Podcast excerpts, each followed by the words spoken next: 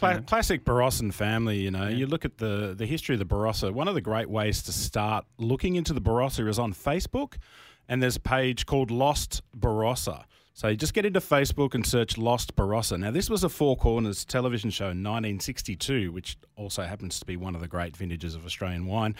And they've travelled around the Barossa. They're chatting to, they go to the, the Barossa Men's Choir who are all in their ties and suits. They're singing Ein Deutsch. They're singing in German, in Barossa Deutsch, which is its own little language. Um, they go to the priests, who are Lu- the Lutherans, of course, who were, you know, pumping out of Prussia back in the day because they were being basically persecuted for their religion. And they came over and they started with the South Australian Company because, you know, the South Australians will tell you there was no convict labour in South Australia. Not strictly true, but we'll let them have that one. They do hang their hat on it Well, they love it, don't they? They love talking about that. But when Captain Hahn brought them over on the Zebra in the 1830s or whatever it was, and, and they settled, and you've got your you know your Shields and your Sharkies and your Kaleskis and your Henschkes and all those people. Um, uh, Johann Gramp, 1847. You know, there's a great a great wine. I think one of the great wines of the Barossa. Which is from the Mururu vineyard, planted in 1847 by a lady called Anne Jacob, whose husband William um, he surveyed the creek there, as in Jacobs Creek, as in what that was named after in Lyndoch. So, yeah, great German tradition. But if you watch that video on Lost Barossa, eventually they talk to, to Colin Gramp and they talk to um, Cyril Henschke, and, you know, that's, that's the old school, uh, they talking the language like this. And, you know, it's just, and they're talking about these new markets opening up in the 60s in Asia and the UK. And if you think about Australian wine history, that's pioneering gear. 1960s exporting wine. Pretty amazing stuff, really. Yeah, totally. Um, we uh, we actually didn't notice a question that came through when we were talking with Damien, so I'm going to throw this at either you or Jill. Um, it's from Christopher, who um, has asked wanted us to ask Damien about uh, the differences in the terroir of the different um, vineyards. Can can you picture? You know, he was Marananga, yeah. and I can make that pretty easy. If you think of the Barossa, like if you just hold your hand out, right, um, up in front of your face, and you've got your fingers going north south, you know, think about sort of from your ring finger to to your thumb on your right hand is basically the Barossa Valley floor. And the further north you get, the hotter it gets, and the further south you get, the cooler it is, right? And then if you look at your sort of little finger across over on the other side of your hand there, that would be the Eden Valley, which gets up to sort of six, seven hundred meters above sea level. The highest point is Kaiserstuhl, right?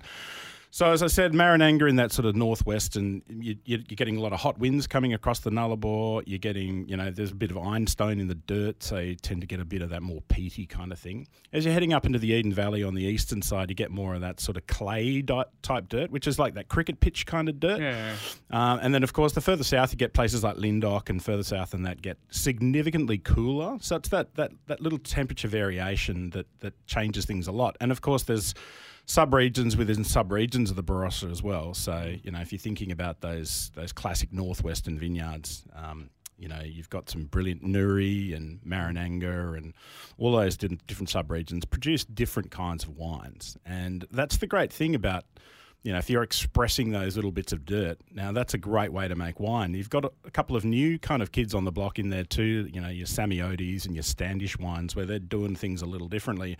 I loved hearing Damien talk actually about the fact that he's doing amphora wines and some skinsy stuff because the Barossa tended to be a little traditional and they wouldn't Yeah, let him get away with that in a million years. So these kind of young guys who've grown up on these old vineyards, they can kind of do what they like now, uh, which I think is brilliant.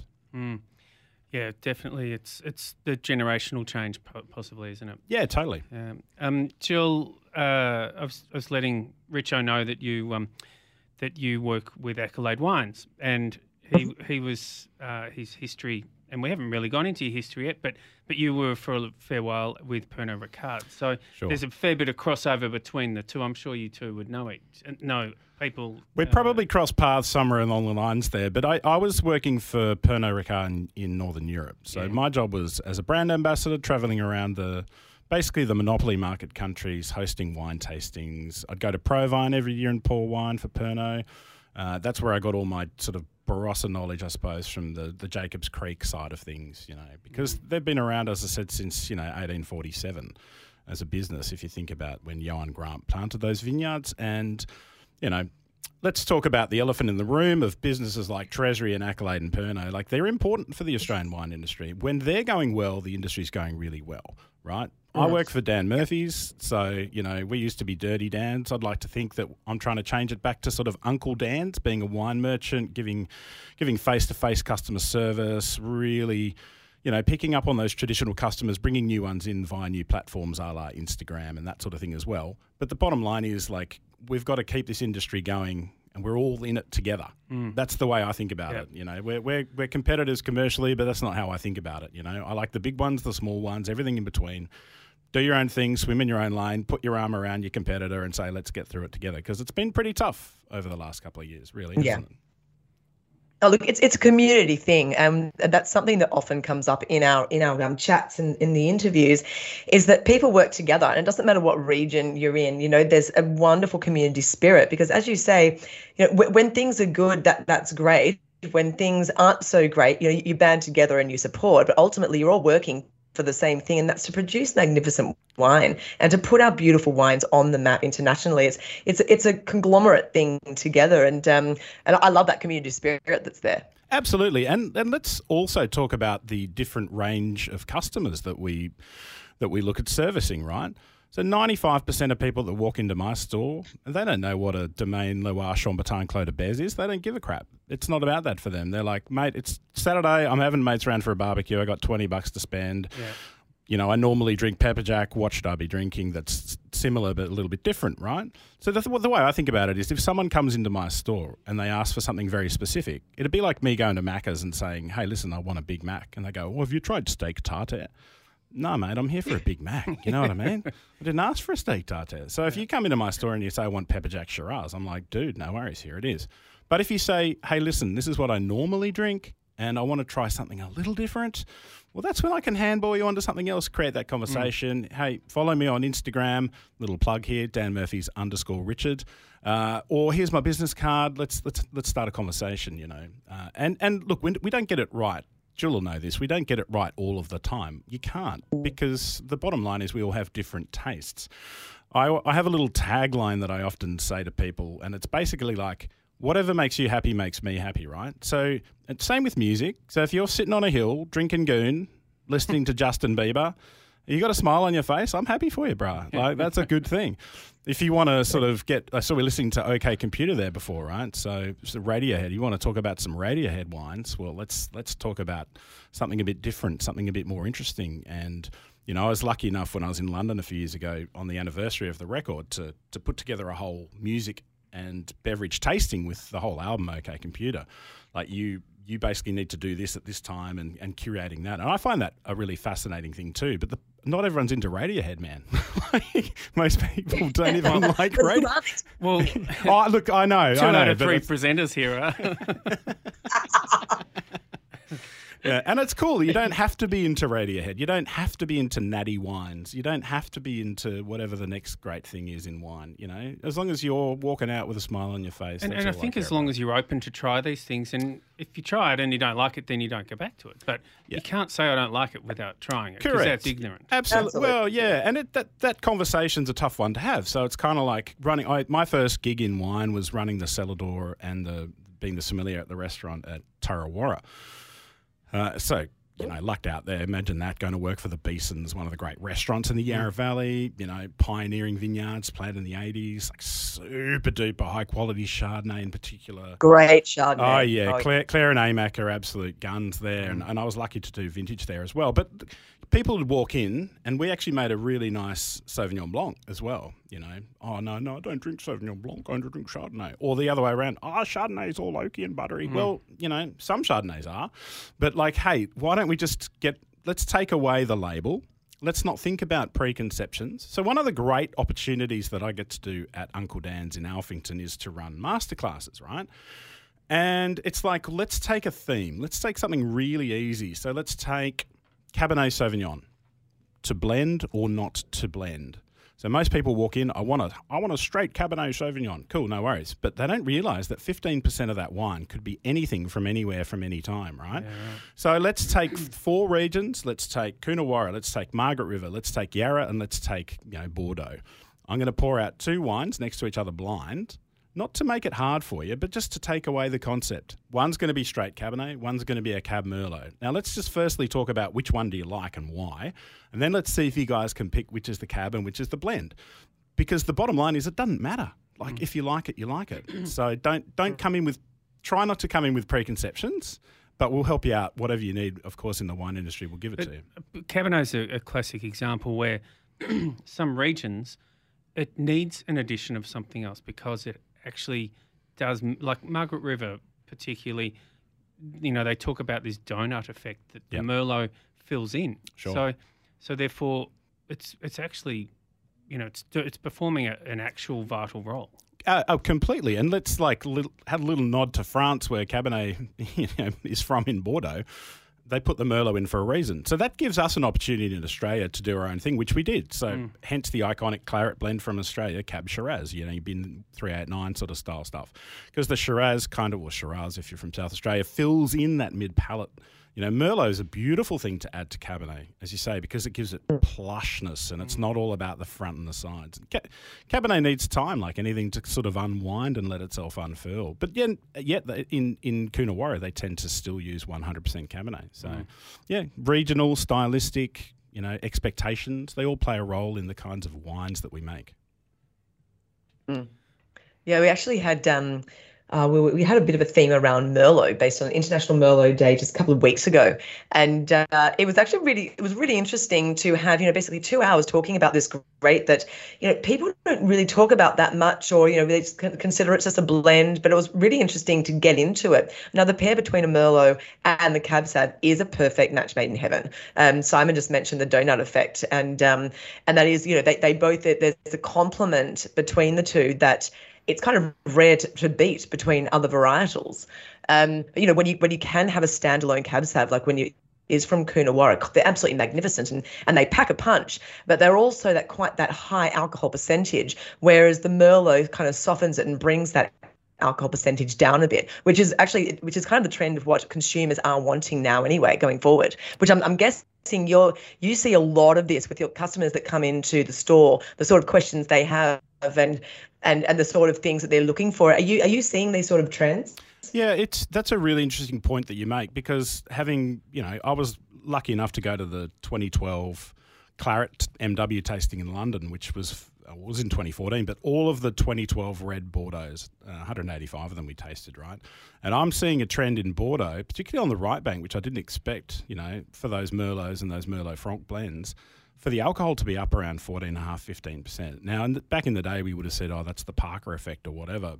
But, uh, but I do see uh, I do see a trend towards lighter, skinnier, more savoury, less oak affected types of wines blend. So you guys, this is a nice way to sort of talk about it because you started the show talking about the Henri Fessy Beaujolais Village, right? So Beaujolais, so Gamay is like Pinot Noir's cool cousin, but it doesn't it's it doesn't need too much oak. You know, you just want to have a little skeleton to hold things together. So I sort of feel like oak is like is like a skeleton. Like I'm glad you've got it, but I don't want to see it. You know what I mean? So these sort of lighter, more easygoing blends, I see a massive trend in. However, you've still got your traditionalists who come in and say, oh, "Hey, listen, I'm old school. I want a big, rich, oaky, dark, inky Barossa Shiraz, and I want a big buttery oaky Chardonnay, and that's cool. Like, there's no problem with that at all. But I just sort of see trending, particularly in younger demographics, like they they're actually coming out of wine and going into spirits. We're losing customers from the wine industry into the spirits. Now, COVID probably didn't help it. I probably shouldn't mention the C word, but you know, Friday night Zoom was like everyone making their own cocktails, right? So how do we get mm-hmm. those guys back in? So part of that is pet, pet nats and method ancestral wines and skinsy and cool and this and that too. But at some point, we've got to convert them across to, in inverted commas, more regular kinds of wines. And I think that the wine industry needs to, to look at those trends and say, hey, let's make better wines with more regionality that can be still fun and let's not bugger around with too much oak. Know, I see a trend obviously in Europe where the, there's been this more bistro style thing going on for years anyway that's really permeated its way into Australia. So, yeah, we mentioned Tim Shand before with his Gamay, right? But the second label for Punt Road is called Airly Airlie Bank. Now, they're Pinot Noir. Yeah, yeah like it's handpicked still, but they, he just jams it into giant goon bags and ferments it whole bunch and, and, and wild yeast and then no oak, just boom, smash it into a bottle. The 2021 we've had for three months. It's now the number one selling Pinot Noir in My Dan Murphy's. We sell five or six dozen a week because it's bloody awesome to drink. And what sort of money? 20 bucks. Yeah, right. It's a lobster, you know. So he also does, you know, some some blends for Vintage Cellars, I know, and this sort of stuff. So smart businesses are looking at those interesting ways to pull a few more consumers across into the wine segment because we're losing them. Hmm. So there's also there it's, it's it is a generational thing. I mean, you can see that the younger generation they're very fitness focused, and so of course you're beginning to see the um the, the demand for these low alcohol or no alcohol wines and spirits, and you can, you can get loads of great gins that are completely alcohol free um, and that is very much based on this the, the mindfulness of drinking which is a great thing but it is actually a big well it's, it, it, is, it is a bit of an obstacle for the wine industry because you know how do you how do you educate people who have already started going in a completely different trajectory um, I mean, you mentioned there. We're always going to have people who love their big, heavy reds, sixteen point five percent. They want to put them down for ten years and pull them out later. But there really is a lot of people just wanting to be able to drink wine right now as well. So we need to have red wines that can actually just they're in the bottle for a year, but they're drinking beautifully. Absolutely. Um, And I also So sort of think, I, I think yeah. with the this sort of trend towards lower alcohols, I mean, Europe once again has always had lower alcohol wines. You know, your Burgundy and even Claret back in the day was twelve and a half. You know, eighty two Lafite's twelve and a half percent. The seventy one Grange was twelve point eight percent alcohol. So this is kind of a trending thing. Is it a global warming thing? Well, that's another story for another day and a very long program. But you know, having lived in places like Sweden and where there's a monopoly government owned bottle shop called Systembolaget, and they were trying to stop people from drinking. So that's where these de alcoholized wines came in, right? So when I left Sweden in 2017, um, incidentally, my last night of Sweden was watching Radiohead live at Globen, and they did play Paranoid Android, of course, and we did rock out. But look, there were 62 different non alcoholic wines or de-alcoholized wines on the shelf at Systembolaget. Now, I've got the I work at Alphington Downs, of course, the head office, and we're a, a bit of an experimental store with stuff like that. So I've got three bays, full bays of de-alcoholized wines, two full bays of de-alcoholized spirits, and then all the premixes and and beers and whatnot as well. Now we know from a technical point of view, once you spin the alcohol out of the wine, you're left with a lot of acid and not a lot of mouthfeel. So you put the unfermented grape juice back in, so people go, "Oh, it's sweet too." But we're getting better at it.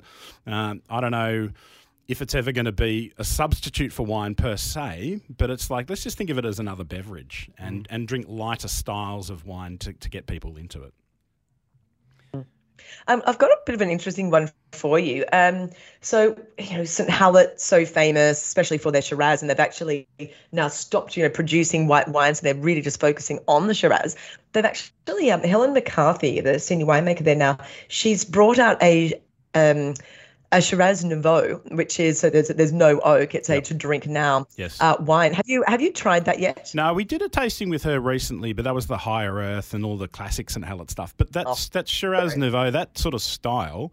That's exactly what I can absolutely bang out to customers because they, they want. You can stick it in the fridge for 15, 20 minutes, right? So, one of the great wines in the store for sort of picnics and stuff is called Not Your Grandma's Red. And it's it's the boys, the Chaffey brothers, you know, the boys, good good fun to party with in Dusseldorf, but also make pretty good wines. So these guys have a Grenache Mourvèdre from Old Vines in the Barossa that sits in the fridge. And when it's at the correct temperature, the label changes colour. It's like a hypercolour t-shirt, so they go- which is very nineties. Uh, but you know, people want that. They want to go up to the fridge. They want to pull out a twenty buck wine that's red and and have something that's really fun and interesting. So Shiraz Nouveau style, I see a huge kind of surge in that sort of thing because back in the day, you you know your, your ten dollar Australian red with the oak chips in it or the staves or whatever. I. I I think there that that is a generational change, and, and I think we need to see more of those fresher, lower alcohol, fun styles to drink. But that's only my opinion. Hmm.